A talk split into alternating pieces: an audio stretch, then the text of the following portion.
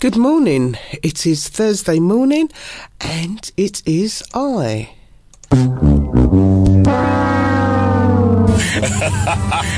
It can only be Amanda's Mighty Mix Show.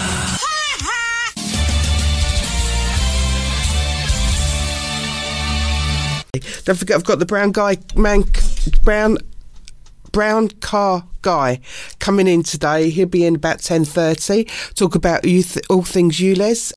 So that was the amazing Amanda Weston who reached out and invited me to join her on her radio show on Ridge Radio. So I went there and did that today. So here follows basically the podcast from that show that was recorded earlier today, talking about obviously all things you list, but a few other things as well. Hope you enjoy it.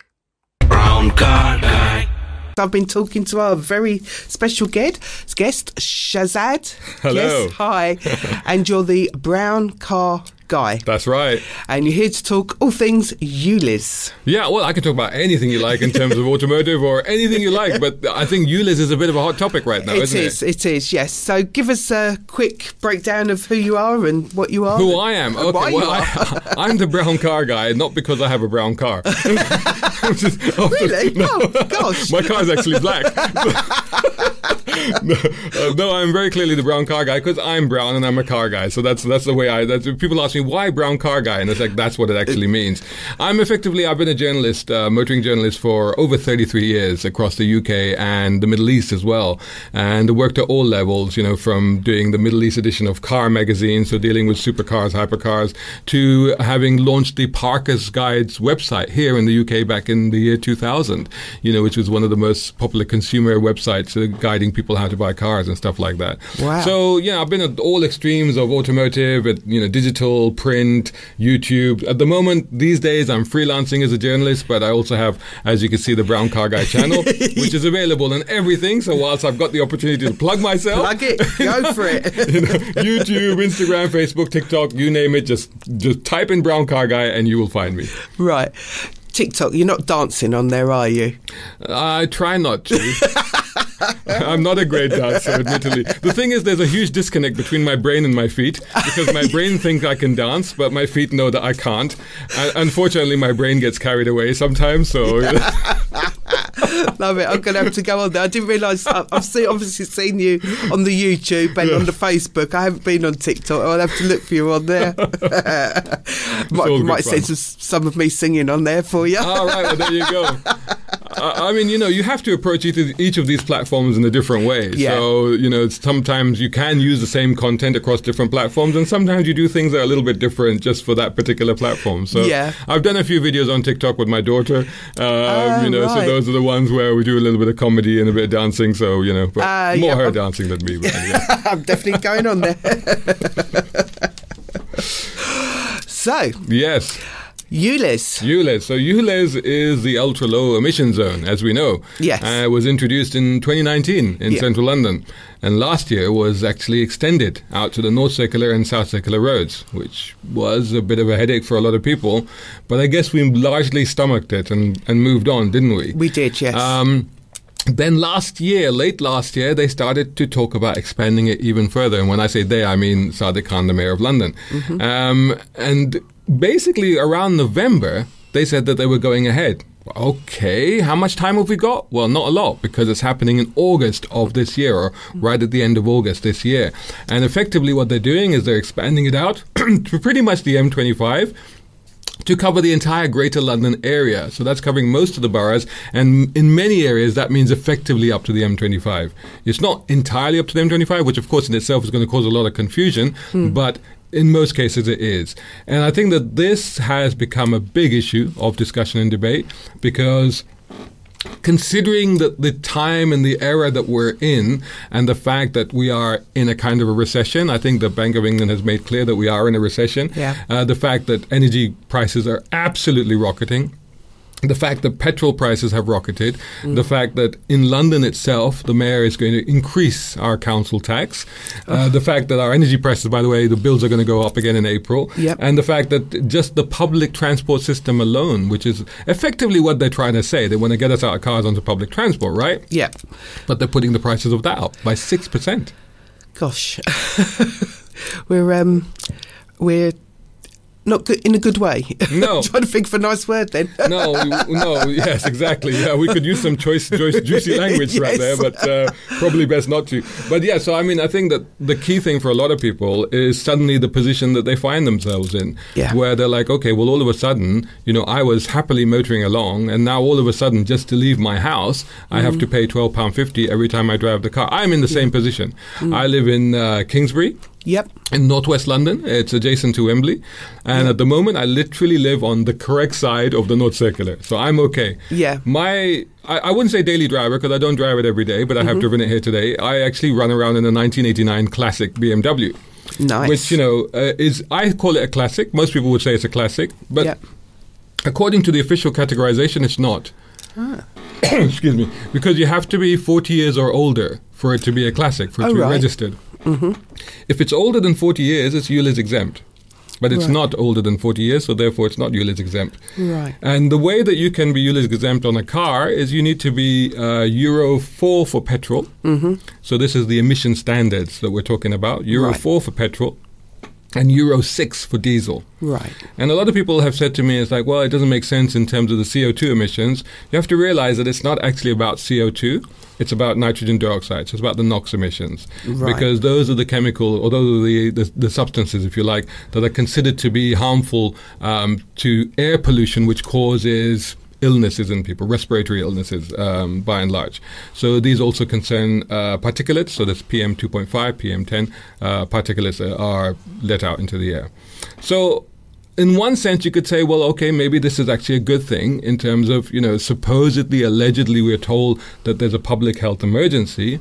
Although, to be fair, a lot of people say the air is cleaner in London than it has been for 100 years. But anyway, that's a different thing. I've been doing my own little test, which I can share with you uh, later, which is I've been screen grabbing the uh, pollution levels in my area every day for the last around 10, 11 days. All right. Yep. And I think out of 11 days, only two have been moderate, and everything else has been in green.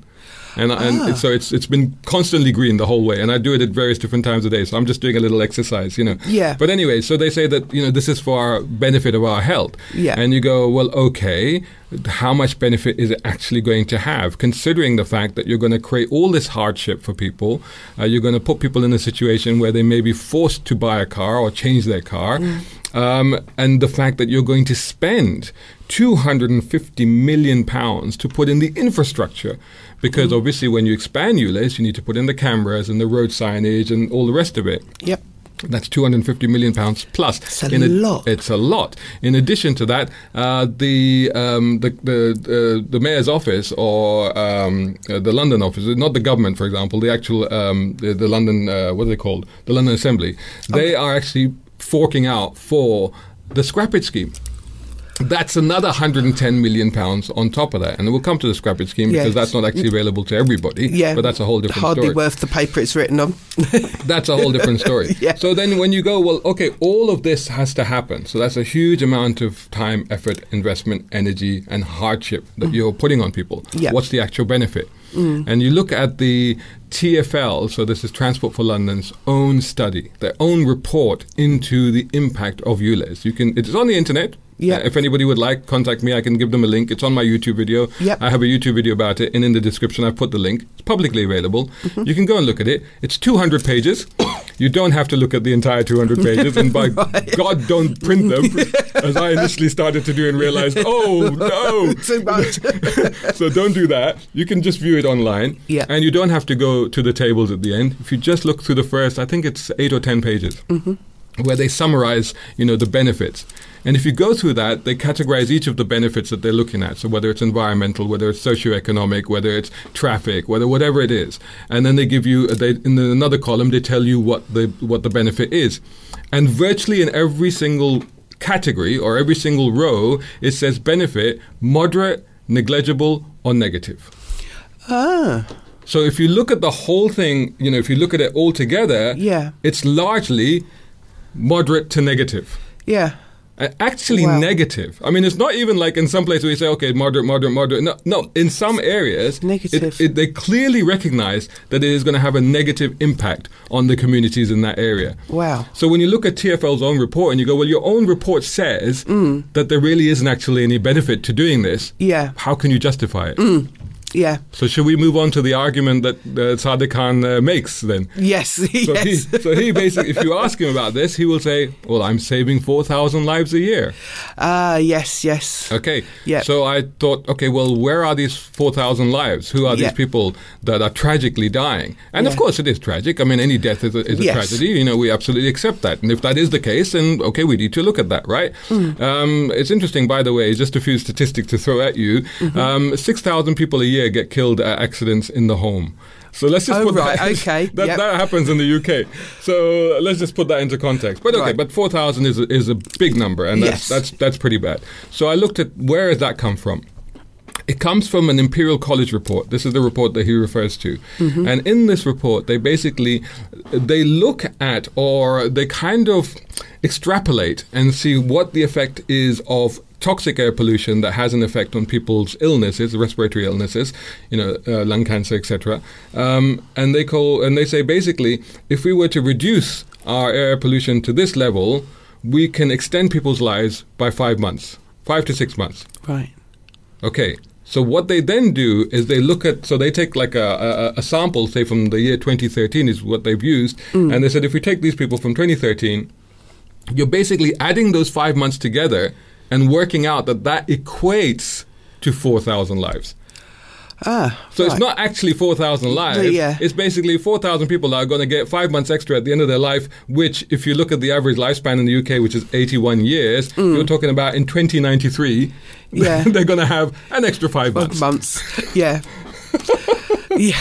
So that's, uh, I mean, it's a big number. It's a scary number. Yeah. But it's largely, a s I would say, slightly a spurious number. Yeah. Because it's, you know, it's, it's, it's a number that's been extrapolated and estimated. Yes. And also, most recently, somebody put in a Freedom of Information uh, re- Act request Mm-hmm. to the Office of National Statistics, um, asking them how many deaths are recorded due to uh, pollution from cars. Yeah. And they clearly said that, well, actually, we don't record deaths from pollution from cars, from road transport. That doesn't happen. Oh. But we do have one death registered in the UK, which is really sad. And, Yes. you know, uh, our, That's our very heart goes sad. out to the family o- of, of that person. Yeah. But we only have one death that is officially recorded as being directly from air pollution. Mm. And air pollution, of course, can be a number of factors, not just road transport, of- Yeah. but obviously road transport has an impact. One death is what they registered from 20, uh, from 2001 to Yeah. 2021. Yeah. One death. Yeah.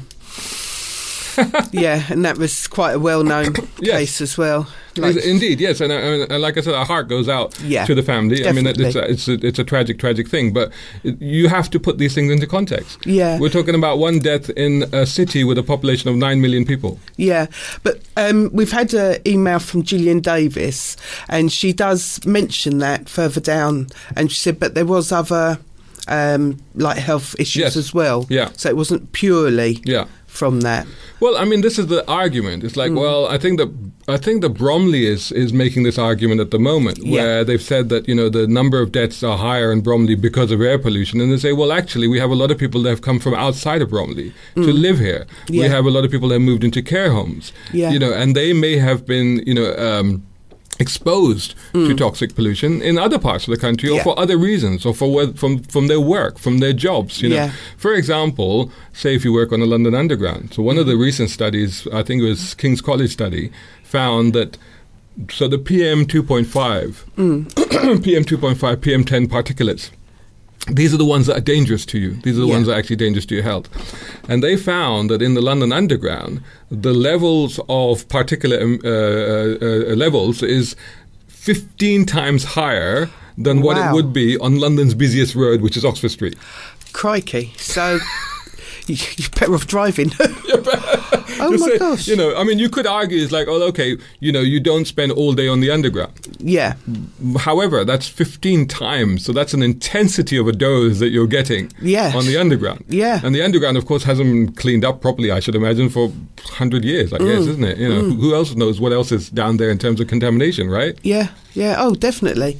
Gosh, that's that's quite scary. I mean, Yeah. I only do it maybe well, even now I've I've stopped using the tube, Yeah. but it was just once a month. I now get the train, then the bus when I Yeah. go up London. Um, Well, I mean, anybody who But, uses yeah. the, tru- the tube, or Tube the every underground day. to commute, Yeah. you know, you can. I mean, I don't use the tube these days. I work from home mostly, yeah, but I use it whenever I go into London because you know I'm, uh, you know, as much as I am a car guy, I Mm. live in Kingsbury. In 20 minutes on the on the Jubilee line, I'm into London. Why should Yeah. I drive? I never Yeah. Mm. drive into London. I actually don't disagree with you, Liz, and congestion charging in central London. I actually don't disagree with it. Yeah. because I think it makes sense. You know, I think Yeah. Mm. it's good to clean up the air in central London. It's very congested, but also the connectivity in central London is brilliant. Yeah. Mm. I grew up in Islington, so I know how you know you can be anywhere to anywhere within 20 minutes on a bus or a tube. Yeah. It's easy, you know.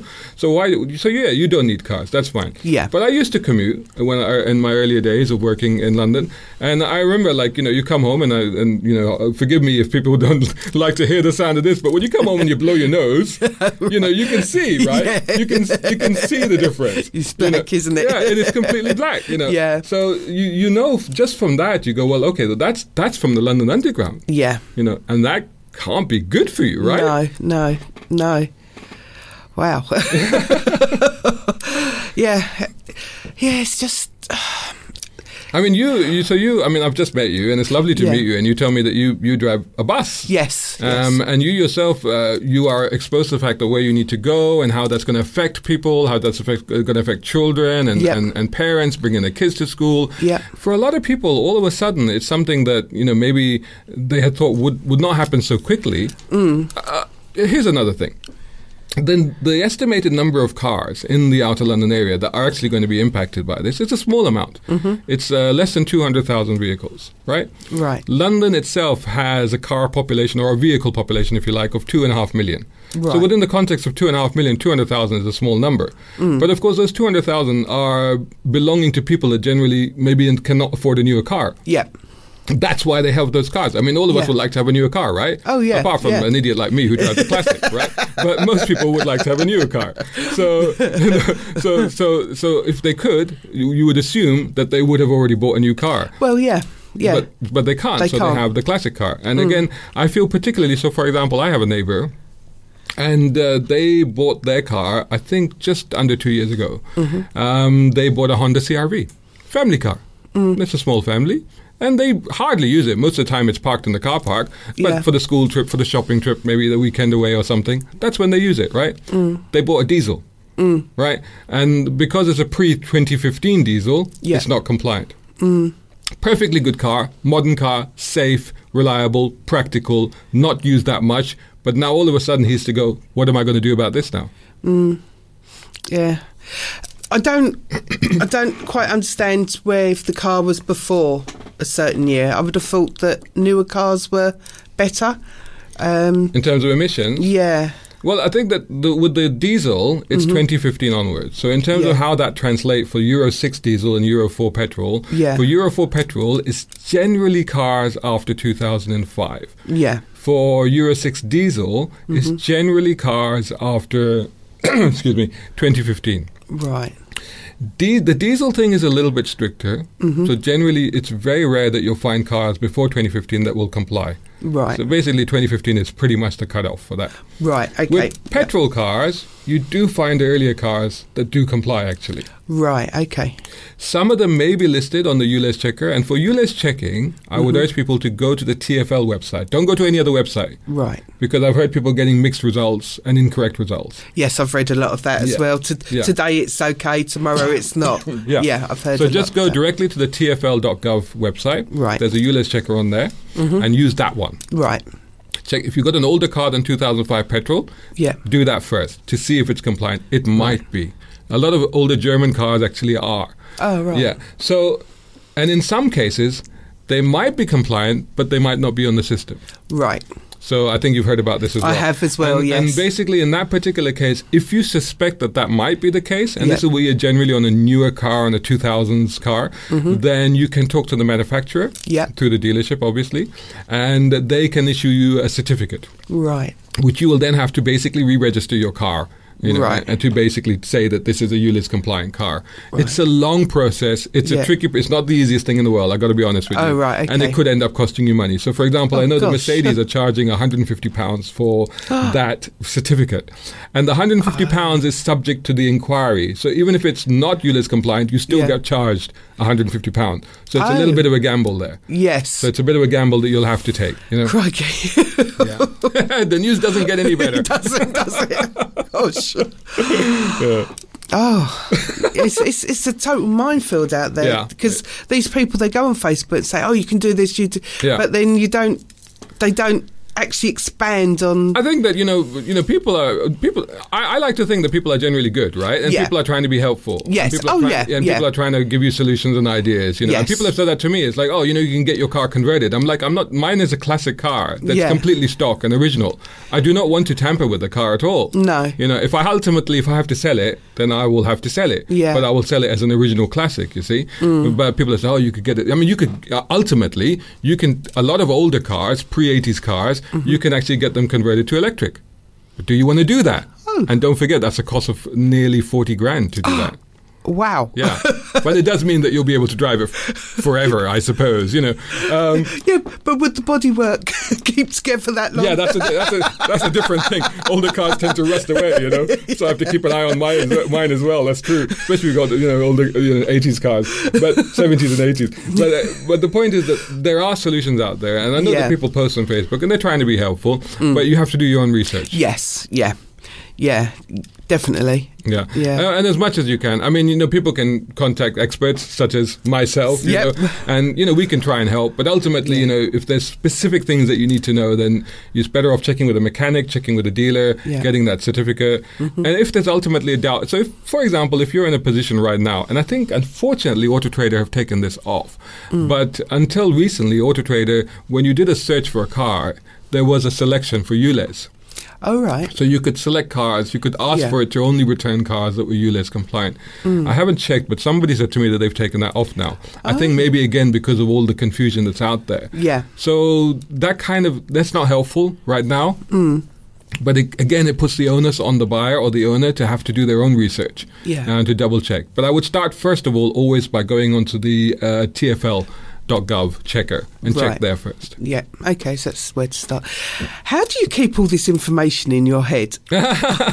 I, I don't know really because normally my brain is, uh, is doesn't have the capacity quite honestly. it's got a lot in there. I normally have a terrible mem- memory. I can't remember names or places or anything. Oh. Uh, no, uh, to be honest, I've, d- I've been doing a lot of content on ULIS recently. Yeah. Um, I did actually cover ULIS a, a year ago when it was first muted, Mm. and um, that video did really well.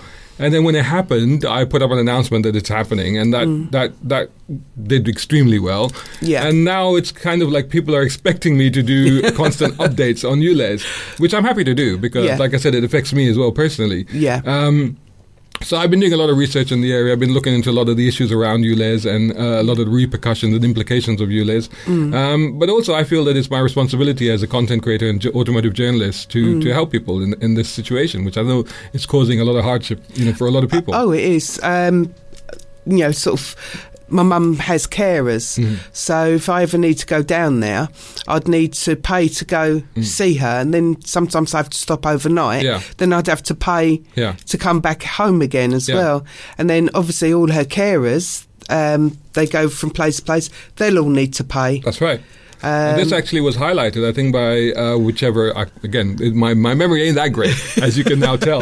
But the head of that department, actually, Yeah. I think, recently did highlight that very fact that this was going to impact a lot of carers. Mm. And you know, it's understandable. A lot of carers will be driving older diesel cars yeah, yeah, because a you know they don't get paid that much No. so that's what they can afford Yeah. and b because diesel obviously would give them better mileage so they would go Mm. for the diesel option but many of those cars would be th- pre 2015 diesel cars Mm. and they suddenly find themselves in a situation where they're paying 12 pound 50 a day which you know sadly Yeah. it's it's a big chunk out of their salary very big, Yeah. very big. So they don't get- don't get paid exactly best, do they? yeah so i think that you know these kind of things it's it's with all of these things is that you know but the best intentions these things are introduced Mm-hmm. but the implications the far reaching implications or consequences on real people with Yes. real world lives and real world jobs and real world situations Yeah. is not always taken into consideration And I think think this is what's getting people's backs up as Yeah. much because he isn't listening. Yeah. Um, he's just put it in. I mean, there's been protests Yeah. and,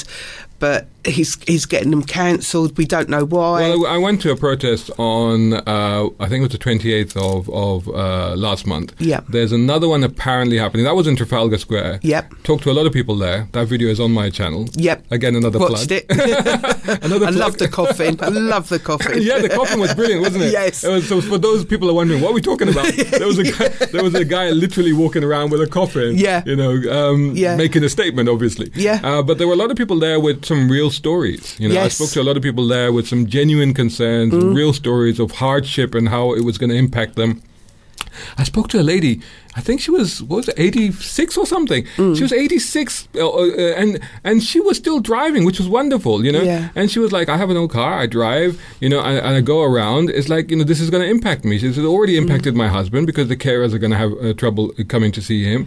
And she wants to be mobile. She wants to be self sufficient. Mm-hmm. You know, she doesn't want to have to get rid of her old car. And suddenly now she's housebound. You know what I mean? It's, Yeah. Mm. it's like why are we why are we robbing people of independence? You know, when Yeah. people have the ability to get around and do stuff. Yeah. Why don't we encourage that rather than going, oh, no, no, we're just going to take the car away from you now? Yeah. Yeah. It's a little bit unfair, in my opinion. But we Oh, spoke to very, a lot of people very. there. It was a good protest.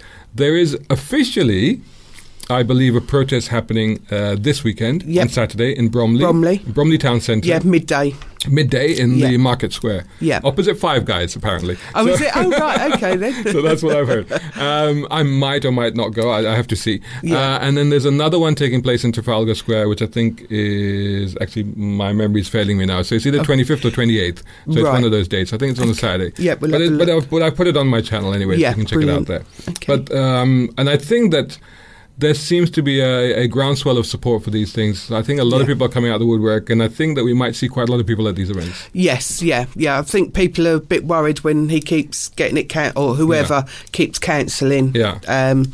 So. Yeah. But yeah, uh, And- and I we, think- we need to just keep going. going Well, I in think there. that you know, right now we're in a situation where every day we are having uh, statements coming out from councils, such as Croydon Council nearby Yeah. to where we are, and Bromley and Harrow, for Yeah. example, who are basically saying that no, we're not accepting this. you Yeah, know. there's five, isn't there, at the moment? I think there's eight actually. oh, has it gone up to I eight? Oh, think it's as many as eight that have uh, e- either they are, are going to eject or they voiced an objection or you know. Yeah. But basically, the momentum is gathering. Yes. You've got some very high-profile MPs as well. Yeah. Uh, Gareth Ba- Bacon and. Ian Duncan Smith, I think you know. Oh, right, Are yeah. very high-profile MPs are also quite vociferous, you know. Ah, oh. so Brilliant. a lot of these people, I think that understandably, they, they are saying to the mayor that you know, at the very least, you need to delay this Yeah. because you haven't given people time to Mm. adapt no, to it. you No. know. And a proper consultation, and let's Yeah. see what the consultation Oh, say. well, come on! Don't even go there. don't even go there. I mean, that, oh wow! You've now you've brought that up. Oh my god! oh, you are opening a can of worms here. Well, should we pay a record? Let's Let do you that. rest your voice, Let's and do then that. you can you can Yeah. fight back with your consult. About a bit of the Time Lords and Doctor in the Doctor in the TARDIS. Oh yes, Yeah. I like Doctor Who. Tom Baker is my favorite. Ah, right. Yeah. I didn't watch it when that music used to come on. Yeah. I used to be behind the scenes. Oh, really? I was one of those scaredy cats. And, Excellent. And a song that used to get me was the Osmonds' "Crazy Horses." Oh yeah, yeah. that's Oh good. my god! If Oh. that come on, Ah! When it starts, when that revs up, Yeah, it's like whoa. Great driving song. yes. Brown card guy. And that was what was that? That was Time Lords and Doctor in the TARDIS. I love Doctor Who. I've always been a big fan of Doctor Yeah. Who. But Tom Baker's always been my favourite Doctor. Oh, right, yeah. Um, but David Tennant, I thought, was very good. And he's coming back. oh, is he? Yeah, he's Oh, coming back for right. three episodes this year. I'm very excited by that. Oh, right. That's good. I'm a big science fiction fan as well. Oh, right. Yeah. Yeah. I like um, oh, Star Trek. Yes. Yeah. Oh, yeah. I mean, a lot of people I've, I may, who have seen my videos will have seen that. Um, in fact, I've got it on my coat. You can see it there. I've got a Star. I've always I always have a Star Oh, Trek badge yeah. with me. Wow. So um, yeah, normally on my jackets, but I'm a huge Star Trek fan, definitely. Ah, right. right. s- I'm going to find a song for you later then. Oh yeah, Klingons on the starboard bow. That's the one. That's a classic. Right. Mm-hmm. So before we went into that song, you were asking me about, about the I'm going to consult- sit back and put my feet up. Off about, you go. about the consultation process. And now I don't know if any if many people will know, but there was actually a public consultation that took place leading up to the decision to go ahead with it, right? Yeah. And um, and I was vociferous on it. I definitely made my views known, and and I know a lot of people did as well. Now, what's happened is that it appears we've largely been ignored because that consultation process, if you factor in Greater London area, not, so the Central London area uh, was separate, and then the Greater London area, up to 80% were adamant that they did not want ULEZ. wow. So, in fact, the public has spoken Yeah. and did say, we don't want ULEZ expansion. Yeah. But the mayor's office decided to go with it anyway. And there's been various things that have come out since then, which the conservative, um, the GLA conservatives, they have co- they uh, they claim to have various documents and things that prove this. That Yeah. the fact that um, they were those results were manipulated Yeah. to an extent that some were excluded. Mm-hmm. Uh, and then also uh, certain demographics were targeted Yeah. Mm-hmm. so that the results would be skewed slightly. Um, but the reality was that at the minimum, 60% of people said they didn't want it, up to as high as 80% of people said they didn't want it. Mm-hmm. Yeah. So if we live in a democracy, which the last time I checked, I thought we Yeah, did. yep, uh, I definitely. know that the prime ministers keep changing and we don't seem to have a say in it. But anyway, apparently we live in a democracy. Um, th- then in that case, then, you know, the democratic system is failing us at the moment, it appears. Definitely, Um, definitely. And people have, have, have uh, maybe perhaps unkindly uh, compared uh, our beloved mayor to a dictator. and uh, and my response to that has been is like, well, that's a little bit unkind on dictators because I don't know when, I, don't- I don't know of any dictators that don't allow you to drive your car. So Lovely. Ah, Love it. I hope I open haven't opened another can of worms there. yeah. I'll be sacked. Dear, dear. Well, you know, go down in the blaze of glory. Why Oh, not? certainly. I've just come above you on your YouTube channel. exactly. Keep hey, popping more up the in the merrier. corner. more the merrier. but clearly, I mean, it's it's it's having an impact on a lot of people, and I think it's Yeah.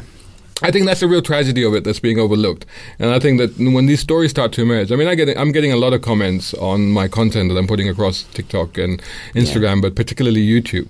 Um, I have to say the content is varied on YouTube. Mm. Uh, some of it is dismissive, some of it uh, I have to say is downright racist. You know, Mm. which to me is very always very surprising because I'm like, you come on a channel that's called Brown Car Guy, and then you're being racist. It's like, Yeah. well, you know, I mean, and let's be clear. I mean, this has got nothing to do with race or religion. This No, is this is nothing. purely a political thing, yeah. right? Just to do it for an idiot. th- th- you know, exactly. You know, I mean, we can go into a whole other, uh, and maybe we will in a bit. But just to finish that thought, I also get a lot of people talking about the genuine hardship and, and problems that this is going to create for them, and the heart, my heart goes out to them. You know, it really does. You know, and then you have to look at again in my particular case where people are like, "Oh, you drive a classic car, you can afford to do this." Well, yeah, think about it. We pay a lot to own a classic car. We pay a lot to insure, drive it. We, I maintain mine to the highest possible standard. I end Hmm. up spending a lot of money on that car, you know. And, and also, I, I'm already paying road tax on it. I'm, I just got an MOT done on it. I am paying through the nose already for the privilege of owning that car. Yeah. And then to then people think, oh well, you can pay another. Tw-. I was like, well, hang on, Hmm. I'm paying a lot.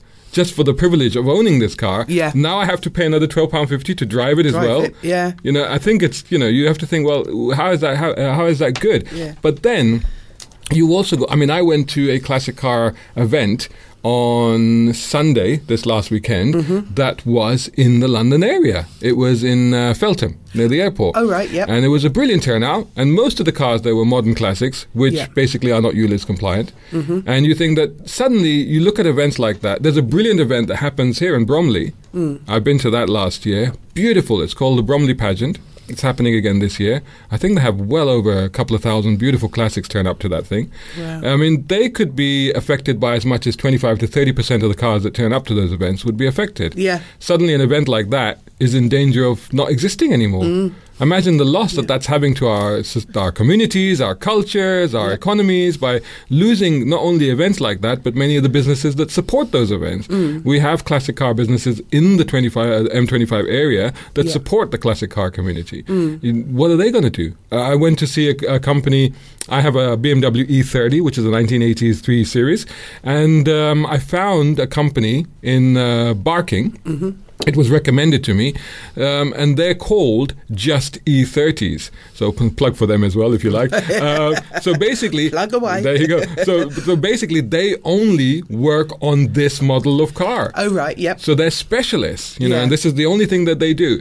But they're based within that M25 area. Uh. So all of a sudden, it's like, well, how is it going to impact them and their business, you know? Mm. Yeah. Mm. So uh, there's a lot of these things that just, uh, and then you speak to a lot of traders, you speak to a lot of uh, plumbers and tradesmen and people Yeah. like that, electricians, and they're suddenly like, all of a sudden, like, well, I can't go to certain clients now, you know, because I can't add that to their bill. Mm. Yeah. Do you know what I mean? It's, it's already too much for them. And Yeah. then now I'm adding an additional bill to them. Yeah. It's completely unfair. Yeah. So especially if it's over a few days as well, you know, imagine. a week's worth of Yeah, work. Mm, yeah. Imagine you're charging Yeah. twelve pound fifty every day, Yeah. just to drive your van there. Yeah. Uh, There's so many aspects of this Mm. that is so far-reaching, and then we can move um, to this uh, the scrappage scheme. Oh, yeah. Mm. And and and personally, I hate scrappage schemes. Because the scrappage scheme is so the last scrappage scheme, for example, and again I have a video on my channel which you can check out. But I looked at the cars that we lost. We lost a lot of amazing older classic cars, many British cars as well. And uh, all of a sudden you think like, because what happens is that somebody comes around and says, "I'll give you two thousand pounds for this car." Mm. It may be a project car, maybe a car that's been sitting on the drive. They're like, two grand. Let me just get rid of it. Yeah. And then that car's gone, you know, to the great crusher in the, in the sky. Do you know what I mean? It's Yeah. like, well, that car is now lost. I, I used to, when I, I, I moved abroad for between 2006 20, and 2019, before when I used to live here, I used to do this thing. Uh, there's a friend of mine, a- another motoring journalist, um, he created, he coined the term bangonomics. All right. Which is brilliant because the concept of bangonomics was that you buy cars for only a few hundred pounds and then you can basically run them into the ground because they cost you nothing. All right. So I used to do that a lot before. I used to buy cars off eBay and just run them. I used to- usually I used to sell them back on eBay again. You could buy a, a really nice, decent car for 300, 400 pounds, something like that, 500 pounds max. A really, really good car. When I came back from uh, from living abroad and I tried, I thought, let me do that again. I couldn't find those cars anymore. The car, the, the Oh, yeah. good cars of that era were now way more expensive because Mm. there were fewer of them and they were now appreciating classics. Yeah. Mm. Or the others had all been killed off. So you can't find cars for No. that sort of money that are good. Yeah. Because scrappage schemes have basically destroyed those cars. Yeah. Now the the scrappage scheme is kind of it goes full circle Mm. because if you say that to somebody that I'll give you two grand for your car and the guy goes okay I'll scrap my car the guy the girl whoever scrap my car I got two grand now what do I do with the two grand? Can I get a ULIS compliant car for two grand? No. I mean, technically, you can. You can. It is possible. oh, you can? You can. Yeah, there are. Like I said, many ear- early petrol cars. You know, if you Oh, uh, right, yeah. search carefully, you can. Yeah. But right now, imagine the demand for those cars. Mm. Imagine high. trying to find them. Do, do you see what I'm saying? Mm. Yeah. So there's a van company. It was on the news a few weeks ago in London, Mm. and they said that basically we've run out of stock Oh. because we have ULIS compliant vans. We Yeah. Mm. do use, use vans, but we don't have the stock now. And anything that we do find, the the markup is going to be higher because supply and demand, right? We Mm. Yep. we just can't find them. So all of a sudden, you you really altered the the, dy- the dynamics of the uh, UK motor trade at the moment is already very skewed because of the pandemic. Mm. so since Oh. the pandemic, prices of new and used cars have rocketed. Uh, Yeah. I'll, I'll give you an example. The average price of a used car, a typical used car, average price, Mm-hmm. Yeah. pre pandemic was 13 and a half grand. Yeah. Right? Now it's 18,000 pounds. Yeah. It's massive. It's a Yes. massive jump. Yeah. New car prices also have consistently gone up and up and up. Mm. And so if you look at it in that context, then what is your two grand going to buy you? You Mm. go back to that family, that neighbor I was talking about. He's got the Honda CRV. Lovely car, nice big, well, not, not big, but reasonable sized family SUV, right? Yeah. You give him two grand, he's not going to get a car that's suitable for his family needs. No. No. It's just not. He's not going to find a car that's equivalent to that one, Mm. not for two grand. And in any case, he's not going to get the two grand because this is the other thing. Mm. The scrappage scheme is not available to everybody. No. I know. I, I read that. Yeah. I was disgusted. Yeah, so this this notion that oh well it's okay I'll just get my car no Yeah. because you either have to be on benefits or disability allowance Yeah. or etc. You have to basically there's certain conditions that you have to Yeah. meet before you get that. Some businesses and stuff will also get it, but again it's there's parameters. Yeah. So if you're a business of eleven people, for example, if you get, if you're a business of ten people, you can get a grant I think up to five grand or up to nine grand for electric car. I might be wrong, but Mm. it's around those numbers. So Mm. you can get it if you're a business of up to ten people. You employ up to ten people. What if you employ eleven people? Do you have to sack somebody? yeah. Oh, it's- That's a bit harsh, isn't it? Yeah. So, uh, but you're Wow. on borderline, right? So. I know. I know. It's, it's, Sorry, I it's, wanted to It's so calm. sad. It, it- it's so sad. It's laughable, isn't it? Yeah, It- yeah, it's, tragic. yeah. it's so tragic that you've got to laugh. Yeah. And you shouldn't have to make decisions like that. Yeah. You know, if if you're doing doing something, you're keeping people in employment. You know, it then shouldn't be. You know, what do I do? Yeah. You're being Yeah. forced into these decisions. Yeah. That's the problem. Yeah. Mm. And you have no choice in, in the matter. For a lot of businesses, their vans or their, their commercial vehicles are their business. They are their business. Yeah, yeah. What if the what if the van is converted? Okay, there's an allowance for that for a lot of disabled people or people with special needs. Mm. Um, again, they have vans and uh, cars, uh, things that are fitted or adapted for their needs. Again, they, they should go online immediately and check Mm. Yeah. because there are they could be ULIS exempt, or there is also I think an allowance up to 2027 uh, for some of these cars. So don't panic. If you have a car that is, you know, for uh, a disabled or a special needs person, Yeah. uh, do check, do double check it, check it online. Uh, if there is an issue, appeal. Don't just immediately assume that your car is not allowed. Hmm. I think there's an exemption up to 2027 for some of these. If you win, if you want to choose, you, I think you get a bigger grant because if it's converted uh, van or vehicle that you're uh, changing, I think the the the scrappy scheme grant that you get is bigger. Oh, right. uh, and in fact, if you convert to an electric, then you will get I think even more. So you have Yeah. to just double check these things. But even then, everyone going to electric. You know, if we all went electric, where Yeah. would we all plug in? yeah.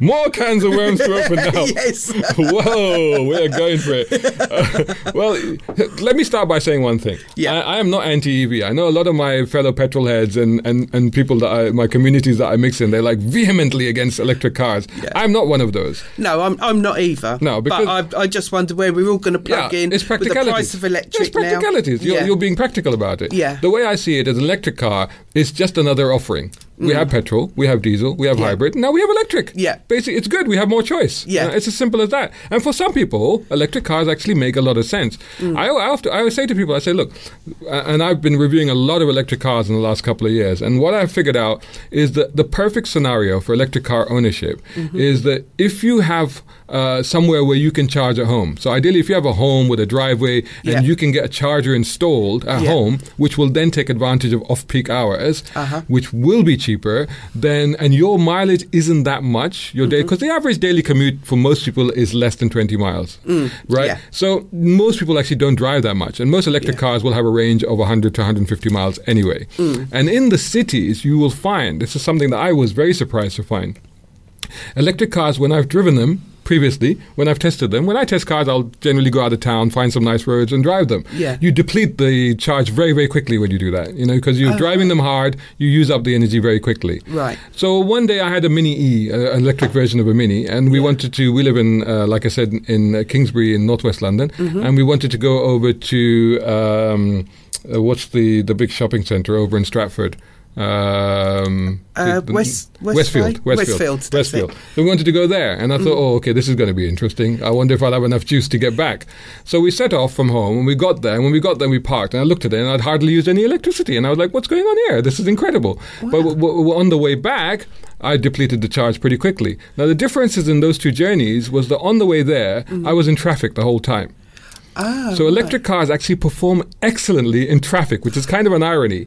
But they Ah. act, the more traffic you have, the better they are, Oh, Yeah, because all of that stop go stop go is actually Yeah. recharging the batteries as you're driving. So you find that actually you're Ah. recouping energy. You're hardly using any of the energy, any of the energy. So if your Yeah. commute basically involves traffic day in day out, Yeah. Hmm. an electric car is actually not a bad idea. It actually works really well for you. yeah, wouldn't wouldn't do for me. I hate traffic. Well, there you go. Exactly. So if you're trying to zip around avoiding traffic, Yeah. then maybe not so much. Yeah. Mm. But but still, in an urban environment, I think they're quite good. It's on the Yeah. longer journeys that you have to worry. And one of the things that, as you rightly pointed out, um, we have had, I think, a year of consistent growth in electric car sales in the UK. That growth has suddenly slowed down. Mm. Mm-hmm. Yeah. And it's slowed down for two reasons. One reason is, as you rightly pointed out, energy Mm. prices. And what we have now found, and this is from an RAC report, that previously, and I've stood up in, in exhibitions and conference centers and told people the benefits of driving EVs, and I've said it's cheaper. It's always cheaper. It's always going to be cheaper. Ah, okay. I have to put a little footnote now on there because now it turns out. So typically, you used to say that driving an EV, typically on average, would be seven pence per mile. Yep. Driving an equivalent petrol car, on average, typically would be fifteen pence per mile. Unfortunately, now with the electricity uh, prices as they are, we're talking about parity between the two and in some cases actually more for the electric Wow. car. And this, but however, I must uh, must underscore and say that that is when you charge at public charges. Right. Public charges are more expensive. Yeah. This is why I said at the beginning, if you can charge at home, Yeah. you're already in a better way. Immediately, Right. you are saving money if you can charge at home. Yeah. However, if you're doing a longer journey, then you've got no choice but to go- use public charges. Yeah. So now we're talking about public charges. Here's the second reason why car sales have slowed down or EV sales have slowed down. Mm-hmm. The rate of new public charges is not keeping up with the pace of the sales of EVs. We don't have enough public charges. Mm-hmm. Yeah. And this is becoming a big issue now. We're, we're, we're supposed to have many, many more than we currently have. Wasn't there a story over Christmas about um, was it Tel Tel Telstar? Is it the cars? They was queuing up to charge. So yeah, so this is the issue. Tesla, you're talking Tesla, about. Yeah. that's it, So Teslas sorry, are, are often regarded by people as amongst the pioneers of uh, EVs. They're very popular. Yeah. Um, I'm not a huge fan myself, but I mean, th- a lot of a lot of loyal, loyal people when it comes to Teslas, and they and they are and they they. I have to say that they are responsible for making electric cars sexy, glamorous, exciting. The showroom appeal of those cars is amazing, and I think that Tesla uh, is to be credited for what they've done in, in making those and popularizing the electric car. Mm. Um, but I, I always said that as soon as the regular manufacturers started to get serious about electric cars, Tesla would suffer because manufacturers know how to make cars.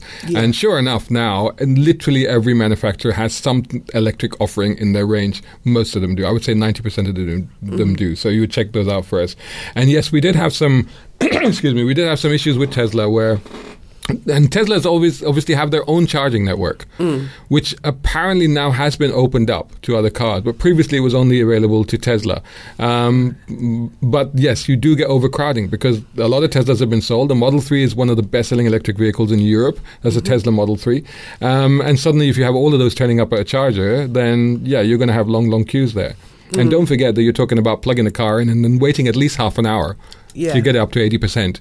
And when I say 80%, people are saying, why not 100%? Because in fact, the best way to use an electric vehicle is only charge it to 80%. It's something that I didn't realize until I started using them myself as well.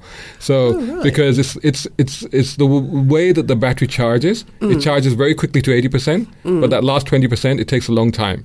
And by by, in addition to taking a long time, it's putting a greater strain on the battery. So it's actually wearing the battery out quicker.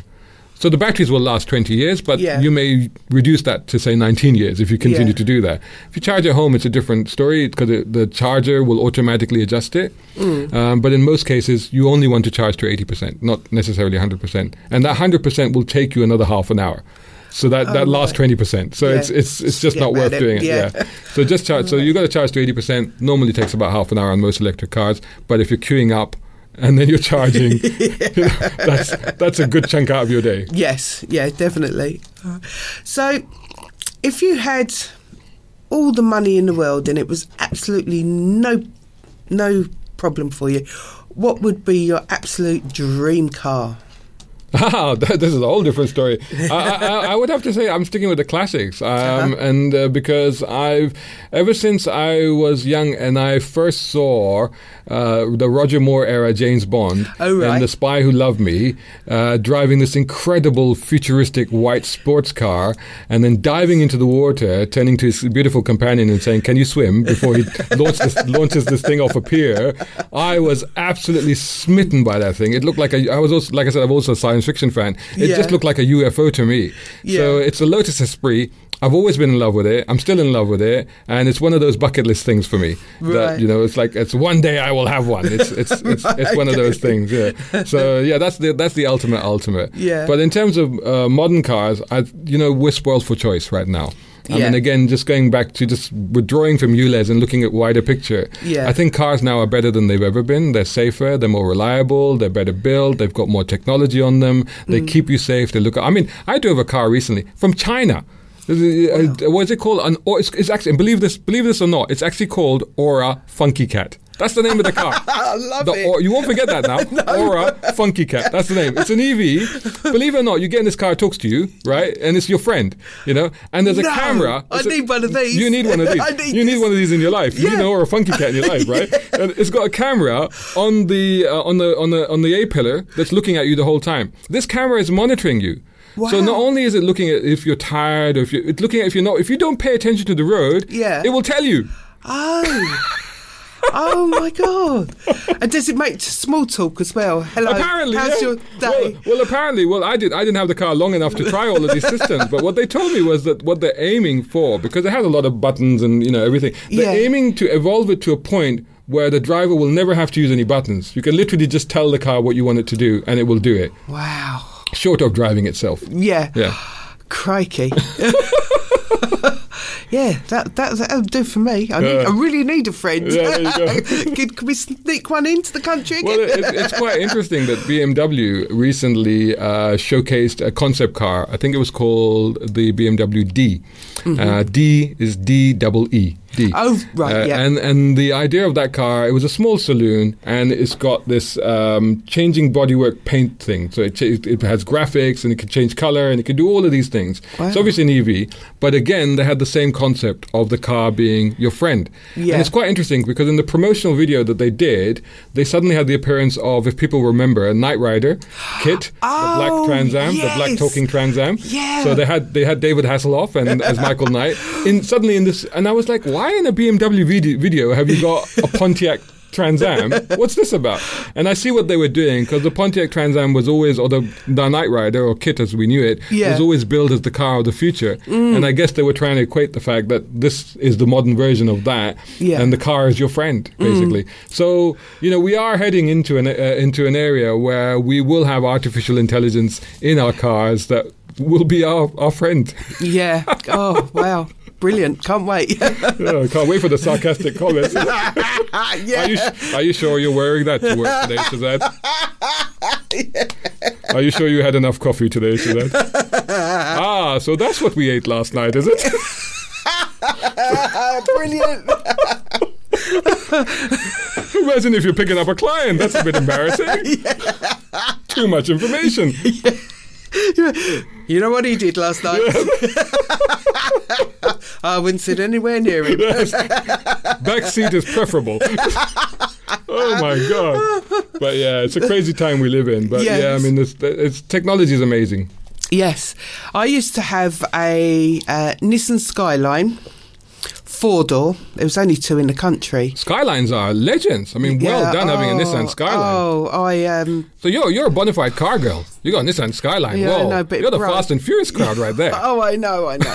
It was six. Was it a six cylinder? Wow. And it was right hand drive Yeah. because it was made Japanese in- import, yeah. yeah, Yeah, JDM. Oh, I loved that. It was Yeah. white. My husband actually, um, he was doing cars then, and he. Someone said, "Oh, can you pick this car up? Take it away." And it was like green, white but green, and he cleaned it all up, and it just went. And oh, it was the best thing. I love that car. But then it got stuck in reverse. And Oh no. yeah, Oh no. That's yeah. It's, it's, it's always tragic when that happens. yeah, I Yeah. Mm. know, I know, but I loved this car. I was most upset. Oh no. but yeah, so there was only two in the country because all the rest are two door. This was the only four door. Yeah, I know. Those are extremely rare. Yeah, they are ex- actually extremely rare Mm. Yeah. and highly collectible right now. So I wish you'd kept it. 'Cause Yes, It's probably yes. worth quite a bit of money now. Yeah, yeah, yeah. Oh, I wish he'd have just put a new engine in it for me, but he wouldn't. No, it's not worth the hassle. It's only about Oh. hundred pounds worth of car. Not anymore. Yeah. Not anymore. Not anymore. Got some big scrapyard in the sky. Oh no! Mm. And that's the tragedy of these things, is that especially when you get the scrappage schemes and stuff. There's so many amazing cars, and Yeah. I think the one thing that we fail to realize is that you know the cars that we live with, the cars that we grow up with, Mm. they they become part of our of the fabric of our history, right? Yeah. they're, they're part. You know, when you see when you see a car today that you remember as a child, even if it was a rubbish car back then, Mm. Yeah. you suddenly get all nostalgic and you go, "Whoa, cool! look at that!" You know, it's it's one that you see. You know, you see one of these um, a- an old Austin or something, an old Austin Allegro. Yeah. And, you, and back in the day, they weren't great cars, but now you see one today, you'd be like, "Wow, look, Yeah. check that out!" You know what Yeah. I mean? And so you know, the rarity value and the collectability of these cars is, Mm. is immense. But also, it's just the, I just think that you know they provide joy. uh, You know, one of the things we haven't touched on, for example, is again, w- eh, and and the funny thing is. It, this actually happened in the video that I was filming. So sometimes I put a GoPro in the car and I film to the camera as I'm driving along. Oh, right, yeah. And I was making this video announcing the fact that ULEZ was about to expand. And as I was doing this, and this does happen often, but it happened during this video, somebody pulled alongside me and it was like, whoa, mate, great car, great car. He started having a chat with me whilst I'm filming this video. and I've actually left it in on the video. Oh, nice. But the point was that I was trying to make through that was that these cars, Mm-hmm. okay, my classic provides me with joy, but it provides other people with joy as well. Yeah. Because people like to see these things. Yeah, you yeah. know, it's something interesting to see. It, they get nostalgic. They start to reminisce. Mm. You know, they and they just think, "Wow, cool! It's great to see one of these around." You know? Yeah. Mm. And sadly, that might not happen soon. Well, my first car was a Datsun 100A. All Uh, right. you don't see any of those. no, exactly, exactly. That's and you true. and you look at these old Datsun 100s or 120Ys or all of these Yeah. old the, the old Bluebirds and stuff, and you think in some parts of the world, I mean, they're still running around. They're still really highly sought after. Mm. Yeah, You know, yeah. it's just that we've got rid of them all. That's Yeah, the trouble, you know, yeah. which is a bit of a shame, really. Yeah, it is. Hmm. It is. And the old Skoda, I had one of the very the original ones with the Yeah. uh, Engine in the back. in the f- yeah, Yeah, yeah. those are brilliant. They were great rally cars. Oh yeah, I didn't rally in it. But no. it's- Honest mother. But the thi- yeah, exactly, exactly, yeah. But the thing is, like, when you think that, oh well, engine in the back, that can't be right. Yeah, but don't forget that the 911 always had the engine in the back as well. So Yeah. you could say, if oh, I'm driving a poor man's 911, the Skoda is like a 911. There you yeah, go. So. yeah. There must have been. I was looking out of my house the other week. It was on the school run 'cause we've got school there, and someone's parked up. So I'm guessing they just picked their kid up. And um, I was watching her putting stuff in the like in the front Mm-hmm. uh, under the bonnet. So I'm guessing that that had the engine in Which the back. car was it? I don't know. Okay. It was like it was black, but it was shiny and Yeah. looked new. But And don't don't forget that many uh, electric vehicles Mm. also have what is now being popularly known as the frunk, which is the front trunk. It's a term that's come Oh, from America right. um, because they don't have an engine. oh yeah. So if you think about it, an electric car, if you take an existing Yeah. petrol or diesel car and then you convert it to electric, yeah. the motors are sitting at the axles Yeah. and the batteries are sitting in the floor. So all of a sudden you've got that space which you had where the engine was.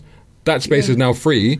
So what some manufacturers are doing is converting that into a front boot, if you like, so Yeah. frunk as it's becoming popularly known. Yeah, Oh wow, that must have been what it was then. Yeah, it c- electric. it could well be, Yeah, yeah. so because it was just so new, and I thought, no, it's definitely not Skoda. yeah. N- no. I remember them. No, no. And there aren't there aren't many rear engine cars. I mean, there's some Yeah. mid-engine cars, but they normally Yeah. tend to be sports cars. But Oh, right. um, but yeah, it, it may well be that. Maybe uh, that is oh an right, electric car, okay. yeah. So you learn something new every There day. you go. so glad you came. That's put my mind at rest now. While she was putting her shopping on her engine. yeah, exactly. Well, you know, there, there, there are a few viral videos. I'm sure you'll find them on, online, but there are videos of people pulling up to petrol stations in a Tesla or an electric car and trying to find out where to put the petrol. There you go. Until somebody goes up to them and say, "You know, this is an electric car." I love it. I mean, you Uh. can sympathize, you know, because I mean, you know, it's easy to laugh at those people, but you can say if they say if they turned up at an airport and they'd rented a car and they said, "Here's the car," and then they just drove without knowing, they drove off in it. And they go, oh look, the needle's gone down. I don't know what the needle is, but it's gone down, so I better pull it, put some petrol in it. oh dear. It happens. It I'm, I'm happens. going to compose myself. I'm going to play, play a record. I'm going to play this Star Trekking by the Firm. oh, awesome!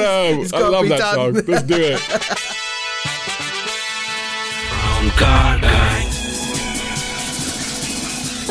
See, how many stations would you go to and get that played for you? It's been a while since I've heard that, Yeah. actually, you know, but I absolutely love that. I love the animation that was on the video for that. Oh, yes, It was so yes, funny, wasn't it? yeah. Was it Potato Head and all this Yes. sort of stuff? That, that's brilliant. It was absolutely brilliant. brilliant. Yeah. Yeah. Nah, I, I've, I've always been a huge, huge Star Trek fan. you Yeah. know, and I know that we're, we're, we're, we're diverging from the topic at hand at the moment, but uh, t- Star Trek is, is, is experiencing something of a renaissance, you know, because now there's like, there's so much new Star Trek coming out right Yeah. now, and it's all great, all of it. It's just Yeah. fantastic fantastic, You know, I just Yeah. can't, I can't get enough of it. I'm just lapping up all of it.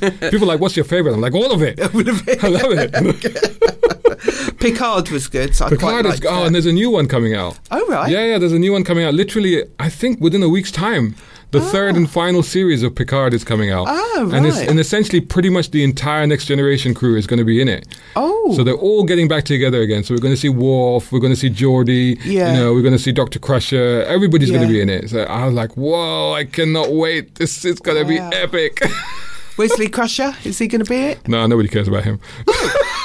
oh, no, were you, were you a Wesley Crusher fan? No, no, no. Just saying he was in the Big Bang. I know he is, he is in the Big Bang. Yeah. to be honest, he does. A, he's, he actually still is very actively involved in the Star Trek universe because Yeah. he does a lot of these shows. What's it called? In the Ready Room. He does a show called In the Ready Room where he Oh, does right. all the behind the scenes interviews with all the people working on the series, the direct from Oh, you know, right. director to the actors to everything. Yeah. Mm. So he's still very very much hands on. Um, um, so yeah, he's very much there. So I wouldn't be surprised if he did put an appearance. Oh, yeah. right, He did. okay. He did appear in the second series of Picard. I think he did. He did have an appearance. in Oh that. right, Yeah, I, yeah. I've watched the first series. I've, Yeah. I need to catch up on that. Second Um, series was good. yeah, I I need think to second. I catch think up. second series was actually even better. Yeah. than the first one. And the third one promises to be an absolute blast. Oh Yeah. right, I need to get caught up then Yeah, before it yeah, comes on. yeah. Right, okay, then it's a bit of a binge for me then. yeah, absolutely. Well, there's so much to binge. Like Strange New Worlds is the new new one, which I've Oh, right, I haven't absolute- seen that. I'm absolutely hooked on that. Oh, right, what's that about? So that follows the adventures of um, Captain Pike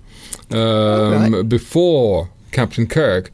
Um, there was there was there was Oh. an Enterprise, and there was Captain Pike, and there was um, Spock was on it, and and Oh, so, so Spock, this yeah. is basically the, the the adventures leading up to Kirk taking over the ship.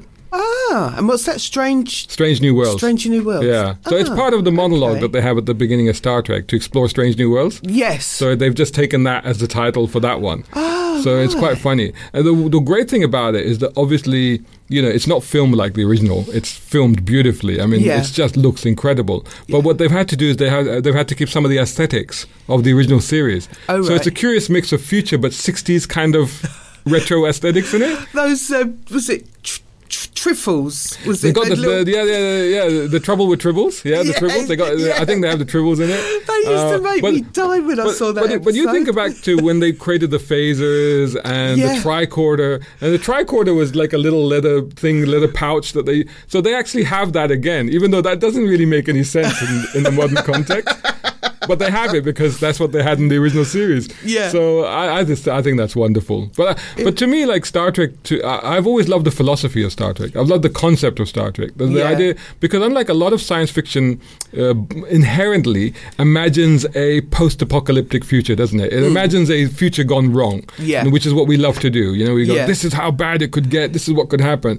And Star Trek has always been the opposite. Star Trek has always tried to imagine a future gone right. Yeah. So so it's gone like this is how humanity has evolved. This is how we've learned to work together, to live together, to recognize our differences, but Yeah. you know, to, to be better. You know, and this is how we've gone out into space, and this is how we've got rid of greed because we got rid of money. You know, Yeah. And, and I've always loved the, the that philosophy of Star Trek. You know, yeah, yeah, yeah. No, it's good. yeah, and especially for me, uh, being the brown car guy, I'm like. you know. No, I think I think it, I think it's great. Yeah, but they don't have any cars in Star Trek. That's the only problem. They got transporters. True. Yeah, yeah. Don't need a car. Oh well, that that would um, shut him up, wouldn't it? Go on. yeah, exactly. Yeah, we What just- would he do for money Let's, then? let's just transport him into the future. See how he gets on there. yeah, Mayor of London in 23rd century. See how you get ULIS charges there. People just beaming around all over the place. Twelve pound fifty to beam yourself yeah, from one place to another. yeah. He'd find a way. He'd actually, find you know what? I pay that. That's why I do. a- Oh dear. Yeah. No, that'd be quite cool. But yeah, it, it's it, it is interesting. I think that you know it's nice to try and imagine a good future or or, or Yeah. a hopeful and bright future for humanity, despite the circumstances that we currently find ourselves in. Unless there was a fly in the transporter when you transport. Oh yeah, now you're then, now you're talking Jeff Goldblum. right? Yeah. then you'd be in trouble. that's a classic film. That is absolutely brilliant. The- Mm. Yeah. The Fly. yeah, fly and then fly two. yeah. Uh, Transporter accidents again are are, are, are, are a reoccurring troop in uh, in Star Trek uh, f- fiction, aren't they? Every now Yeah. and then you have something to do with. Oh no, there's been a transporter accident. Yes. Uh, no, Oh, brilliant. anyway. Right. But that would it would solve our ULEZ problems. It would. It Yeah. definitely would. Yes. Yes. right. So, what what would you like to discuss now? Well, I mean, like, like I said, you know, Eu- ULIS obviously is a big issue at the moment. Yeah. But I think that, you know, th- one of the things that I'm going to be looking at Mm-hmm. is because you mentioned earlier, is it still possible to get cars that are ULIS compliant on Yeah. a budget? And I'll be looking at that. So that's one of the things I'm going to be exploring. Um, but it is possible to find ways, you know, to A, to continue to be mobile, to get a car that you can afford to run for that money. You take, for example, you know, something like, uh, you know, uh, a, a small Hyundai or Kia hatchback from, say, the mid 2000, 2005 or something like that. Those are generally all ULEZ compliant. And you could probably find one of those for about two grand, less than two grand.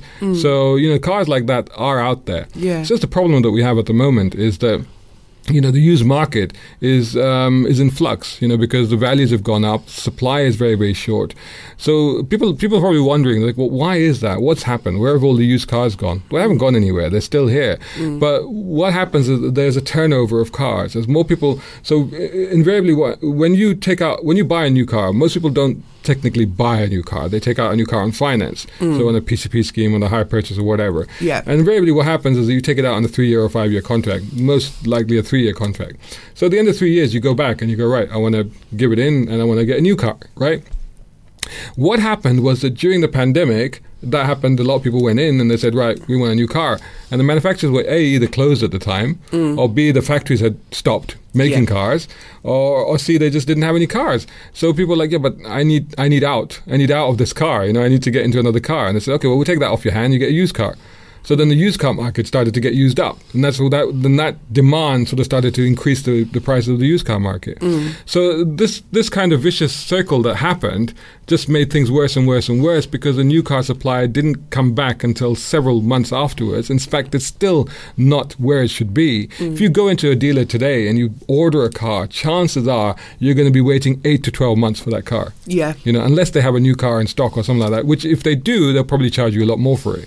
So th- it's it's a really difficult situation, and it's again it's another one of those things where the ULEZ, the time scale of ULEZ is is abhorrent really if you think about it because it's not giving people enough time or, or or or chance to take stock of things to figure out where they are to figure out what they can afford or what they can do or where they should where they should go what they should buy or how they should buy it it's not giving people that chance because if they go out into the market, they'll, they'll find that there actually aren't enough cars. And even this notion that, oh, well, everybody should buy an EV. Well, there aren't enough EVs. There aren't. They, they can't build them fast enough. You know, there's only so much lithium that can be mined at any given point. One of the things that they are now looking at is that, um, and a lot of experts have looked into this, is that 2030, which in the UK is a cutoff point Yeah. for for petrol and diesel car new car sales. So f- for those that don't know, uh, in 2030 you will not be able to buy a new petrol or diesel car. You will only be able to buy an electric car or some hybrid cars, brand new that is. Used yes, but brand new no. So they will not be able to sell new petrol or diesel cars after tw- uh, from 2030 onwards. Crikey. Yeah. So basically, you're heading into a scenario where manufacturers, car dealers will be sitting there in 2030 going, I don't have any cars to sell. The reason being is because a lot of experts have looked at lithium at the moment, which is the chief component of an electric car battery, and they say that we will probably experience a shortage. We're okay at the moment, but we'll experience a shortage in 2030. That's not good, is it? No, no, but it's inevitable with all of these things. You know, if you try and if you try and it- it's like putting all your eggs into one basket, which is which is what I fear that we're doing right now with electric cars. Yeah. you know, and the weird thing is that we've been down this road road before because we did the same thing with diesels. Yeah. Because I remember, as I mentioned earlier, I was um, the launch editor of the Parker's Guide website. Parker's Guide is a consumer buying website, consumer car buying website. Uh, we used to advise people on pricing and stuff like that. Sitting in the office, we actually used to get a lot of phone calls from people, and a lot of people were switching to diesel at that time because there was a big, sh- you know, there was a big push to try and get people to move to diesels. Yeah. I used to get calls all the time from people saying, oh, "I want to buy diesel. What have you got at the moment? I've got this car. Well, how far do you drive? No, I just drive to the station and back. Why do you need a diesel? Well, because I've been told it's the right thing to do. Well, It's not, you know. No, Yeah. it, it doesn't make any sense for you because you're going to be paying a lot more money and not actually getting the benefit of diesel because you're only driving to the station and back every day. There's no point. But a lot of people felt compelled because that was the narrative at that time. And today we have the narrative that EVs are the best way to go. And, and, and as I said earlier, I'm not against EVs, and I do think that in a particular set of E circumstances, EVs are probably the ideal car for you. Yeah. But they're not for everybody. No. But the way that we're pushing everybody towards EVs, I fear that we might get back into that same scenario again where suddenly everybody's bought EVs, then they find they can't charge them, they can't go anywhere, and the dealers haven't got any to sell. And then we're sitting there in, in 10 years' time from now, and the government's going, ah, yeah, about that thing about EVs, yeah, yeah, we, we- we made a mistake. Yeah. What, so what are we buying now? We're buying cold fusion nuclear cars now. That's it. I don't know. Whatever, whatever it's going to be. Do you know what I mean? It's like so it'll be the next big thing, right? And then suddenly like, oh, EVs now. We're gonna win. Oh, EVs now. You have to pay ULEZ. What? You know what I Mm. Yeah. mean? That will happen, right? Yeah. Oh, definitely. but get your plans in now. Yeah.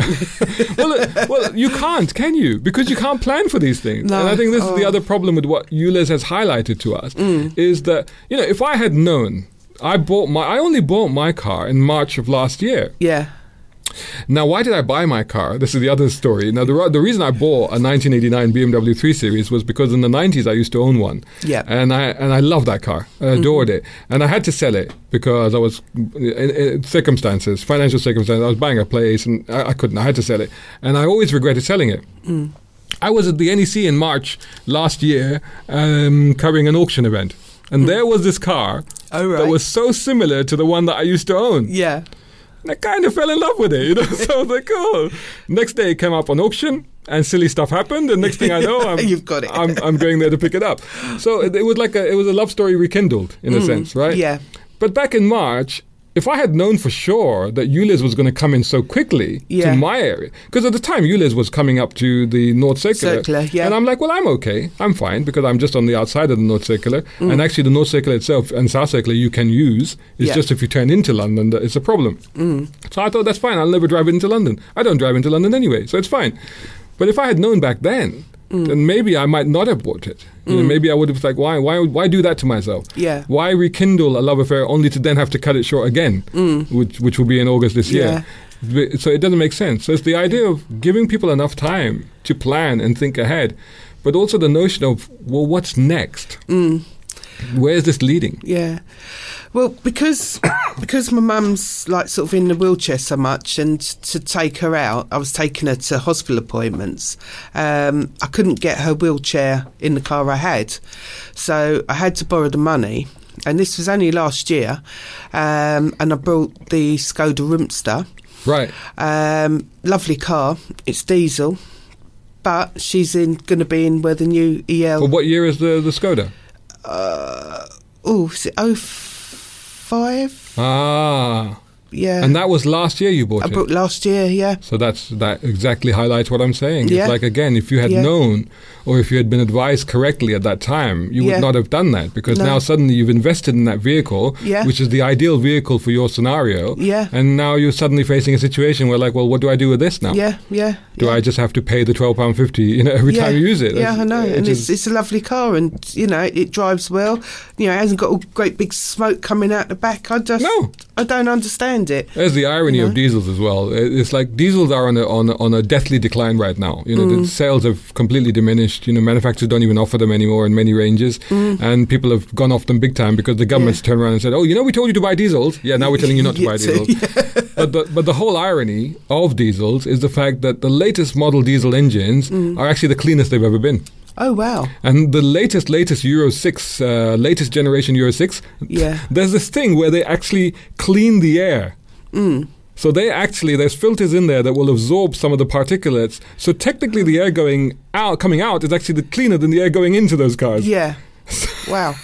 That's like the buses, they have AdBlue in them. That, Yeah. that cleans everything. Yeah, up, exactly. Doesn't it? Yeah. So I think again, one of the uh, th- the aspects that we're overlooking here is to look at technology for solutions. yeah. You know, because if we go Yeah. just let's just ban everything, it's like, well, Yeah. Mm. hang on, There's there are solutions out there. There are things that we can do. There are circumstances that we can explore. Mm. There's alternatives. I mean, again, the whole EV thing.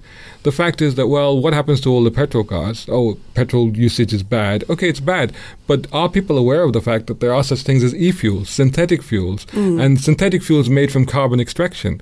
Essentially, you're looking at a net zero fuel because you're creating fuel by when i say carbon extraction i literally mean carbon extraction like extracting carbon back out of the air Mm. Yeah. so the carbon that we're putting into the air we're extracting it back, converting it back into petrol using it then extracting it back out again. Wow. Net zero, right? Yeah. So uh, all of a sudden, there's all these technologies that we're just completely hydrogen. We, we've ignored that one. Mm. Yeah. I mean, it's it's a difficult one because hydrogen, the infrastructure is very expensive, and it hasn't entirely caught on. But it's still something that we should Hmm. explore because out of a hydrogen uh, powered car, all you get out of the tailpipe is water. Oh, right. So it's like, wow, you get water. This is great. Yeah. I said, if I had known that when I lived in the desert, that would be brilliant. how, many ti- how many times I've gone out into the desert, forgotten to take bottles of water Oh, with me? no. It's all right. I'll just drink out of the tailpipe. It'll be fine. Yeah. yeah, just don't put your lip, Oh, Yeah, lips too yeah, close to it. Exactly. Yeah. But but there are alternatives that we need to look at, and I Yeah. Mm. think that this is where we're being very short-sighted. You know, we're just rushing headlong into let's let's everybody convert to EVs. It's like well. Yeah. Now here's the other thing. If you want to get into it, is like, uh, and again, just just praising this with saying I'm not anti-EV. I I think they're fantastic vehicles, Mm-hmm. but the carbon footprint of an EV Mm. before you get it. So Mm-hmm. this is the production of the car and the Oh, delivery right. to you before you get it. Yeah. is 26 tons. 26 tons of CO2 has Mm. been put out just to make to, to basically get the raw materials to Yeah. make that car and to deliver it to you. So before you've turned the wheel, it's already put out 26 tons of CO2 emissions. Wow. Mm. A typical petrol car is at about six tons. Oh, wow. Same scenario. So if you big are difference. a bi- it's a big difference. But then multiply that. Mm. You know, if you're saying to me that you, for example, you take the UK, there's 40 million vehicles in the UK. If you say to me, right, we want to convert the entirety of that 40 million car park into EVs, Mm. 40 million times 26 tons of CO2. What are you doing It's to a the lot. environment? it's a lot. You know? Oh, So there's, there are, there are so many questions that need to be answered. And Oh, there's so yeah. many aspects of this that I don't think that we've fully thought through. Mm. And, uh, and there's things like you, w- you know, is there enough lithium? What is the supply? What is the shipping? Mm. Vast majority of lithium at the moment, which is again the component that goes into EV batteries, is coming from Australia. all right. Yep. Vast, vast majority of it. So you go, well, if you're getting a car, an EV here, how does that work? Well, a lot of that lithium is actually being shipped from Australia to China, Mm. where it's then being refined and turned into batteries, which are then being shipped to car factories. Oh, You know? so if you start to think of the logistics Yeah. of that, you just go, hang on, that is a lot of damage we're doing to the environment Yeah. just to have a new car. Isn't it better to just continue running our old car? yeah. Do you see what I'm saying? The, cu- the annual Mm. Yeah. footprint of running your existing car is about four tons. Mm-hmm. And for a classic, it's even less. For Yeah. a classic, it's like 40,000 uh, uh, kilograms or whatever. That's it. Because you, the, the usage of classic cars is so rare. But, but, but the idea is like the most, I've always said, the most econ, um, environmentally friendly car Mm. is an old one that s- just keeps going Yeah. because that's co- that's stuff that's already been extracted. It's Yeah. Mm. already been used. It's already been made. So all the cost of that is just running it. Yeah. Until it dies, and until it literally dies, it Yeah. Mm. cannot run anymore. And then you've got everything out of that. Yeah. And the average lifespan of a good car, well maintained, you're looking at 30, 40 years easily. You know, so Mm. Yeah. Mm. you, you it's it's about putting these things into context. I think. Definitely. Uh, oh dear. Sad. Think about all those poor, poor cars that go into the scrapyard in the sky. No, if he I know. has It- his it- way. it is it is tragic. Yeah, Mm, yeah, yeah. Maybe we need to have another car song to lift our spirits at this time. Oh, how about a bit of madness driving in? my- Oh yes, I love that one. That's good. Morris Minor he had in that one in the video for that. driving. Oh, oh, there we are. Yeah. We've got it. That's a great one. Well, we could have had driving home for Christmas, but I get No, into no, I trouble was- for playing Christmas songs Yeah, early. yeah. Way, way early.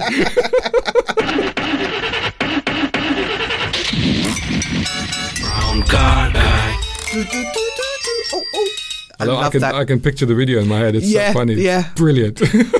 Madness, one of my f- favourite bands. They are great. Suggs. Yeah. Must be love. Oh, definitely, definitely. oh dear. Right, so um, right, I've just found that anyone. 25th of February, 12 noon. That's the protest in Trafalgar That's Square. the Trafalgar right, yeah. one. So there's two Yeah. happening. Yeah. One happening, so just to, to remind everybody again, one happening this weekend on Saturday in Bromley. Yep. Uh, that's uh, Market Square, Bromley Town center Mm-hmm. And then the other one is in Trafalgar Square, and that's the one that you've just confirmed is on Yep. the 25th on Saturday. Yep. Um, and that's and the, both of these are from 12 noon. Yes. So they're both from midday. Um, I will stay in touch with the organizers. In fact, there's a couple of Facebook pages, Action Against ULEZ, um, where this stuff is being updated. So if people Yeah. are on Facebook and they want to find out or get involved, they can go onto there. And that's where they should just log in and get involved in the conversation. Um, I also will keep an eye on these things, and I am in touch with one or two of the organizers as well. So if there's any other events or anything happening, then I will certainly be putting out across all of my channels as well, so people Yeah. can stay tuned to those as well. Um, but yeah, I mean, there's lots of activity, and I think that it's it's you know, if you had asked me at the end of last year, what are the chances that you this ULIS expansion is definitely going ahead? I would say it's probably 95% is definitely going ahead. Weird thing is, at this point, if you ask me, I would say I think we're looking at about eighty percent Mm. because of the fact that the, you know the councils have put their oar in. Yeah. so there's some high-profile MPs have really raised serious concerns, Mm. and the fact that you know he's the the mayor has found to be. Shall we say um, polishing some of the statistics Yes. uh, that have that have been put out? I think there's a fair case of wait a minute, this is not quite justified. It, it clearly isn't justified. Mm. No. Uh, and that at the very least, it should be postponed, um, if not stopped altogether. Yeah, definitely. I mean, t- you know, people is now going to have to pay to go to Chessington. That's a nightmare. Yeah, yeah. My son won't be happy. but it, but it's true though, isn't it? I mean, Yeah. you know, if you, you uh, I mean, you, you we we're laughing, but you raise a fair point because if, as a family, if you go out, the cost of going to something like Chessington, Mm. Yeah. the tickets, the, the multiply, the Yeah. parking, and then the food, Yeah. and then the rides, and then Yeah. you're adding another twelve pound fifty on top of that. yeah, yeah, It's a nightmare. Yeah. Stay at home. yeah. yes, definitely. Listen, listen to Ridge Radio. That's it. Yeah, of course. we have all different shows. but I'll wait um, for the Bollywood coming up next. That's great. I'm looking yes. forward to that. Yeah, when's, I think that's on a um, Monday. I All Oh, right. Okay. I'll tune into that one. But he- he's still in training at the Oh, moment. right, okay. So, um, yeah, he will be coming. I'm sure it was on a Monday. I'll let you know f- for definite when that starts. Um, yeah, I just typed into Facebook ULIS, and there's actually a lot more different sites. Yeah, there's come two up. main groups. There's two Yeah. main groups. Like there's one with a green top on it, one with a red top. Yeah. Action against ULEZ and another one. Yeah. they're, they're the two main ones. But there's lots. There's including Bromley has one and Croydon has one as well. Yep, and Sutton has Right, one, right. and I found out today Merton has Right, one. right, right, right. So. You know, you've So got join your own them. individual ones and the big main ones. Join them, get involved. Also, there's lots of petitions out there at the moment as well. Yes. make sure you sign all of those. Yes, Yeah. all of those. Yeah. Doesn't matter what it says. Yeah. As long as it says stop, sign. Yeah, we basically we need to get the numbers up. Yes. To make the point that we, we are not happy. Yeah. We're not happy that we've been ignored for a Yes. Mm. start in Oh, the yeah. consultative process. Yeah. Yeah, definitely. Definitely. Right, so go and plug your channel again. Yeah, so there you go. I mean, thanks very much for inviting me on your show. It's been a Oh, thank you fantastic, for coming. uh, a real pleasure, and I've really enjoyed it. And thanks so much for giving me the opportunity to plug Brown Car Guy. Yep. And basically, it's very easy. You go onto TikTok, go onto uh, uh, Instagram, go onto Facebook, and of course, definitely go onto YouTube. Just type in Brown Car Guy. You will find me. I also have a website called browncarguy.com. Very, very easy. You Yep. can't, you cannot not find me. I found you. and one last one, the TFL site to check your. Yeah, it's your list of- tfl.gov. So just type in tfl.gov or just type in ULES checker tfl uh, and it will take you to that website. Use that one to check for ULES. Don't use any others. Right. Okay, well done. Thank you very much. Bye, everyone. Love Bye. you. Thanks a Bye. lot. Bye. Bye. Brown car guy. Hope you enjoyed that video. If you did, please, please hit the like button and share this video as well if you can. And while you're at it, check out these guys who also sponsor my content. I am deeply grateful to them because it helps me to buy new equipment, put fuel in the cars, and yes, buy a cup of coffee. You can do the same. Just go here or right here on YouTube. Just hit these three little dots down here and click on thanks. Make sure you're signed in first. My content is free, but this is how you can help me keep it that way. I may even send you a gift. Oh, by the way, watch this next.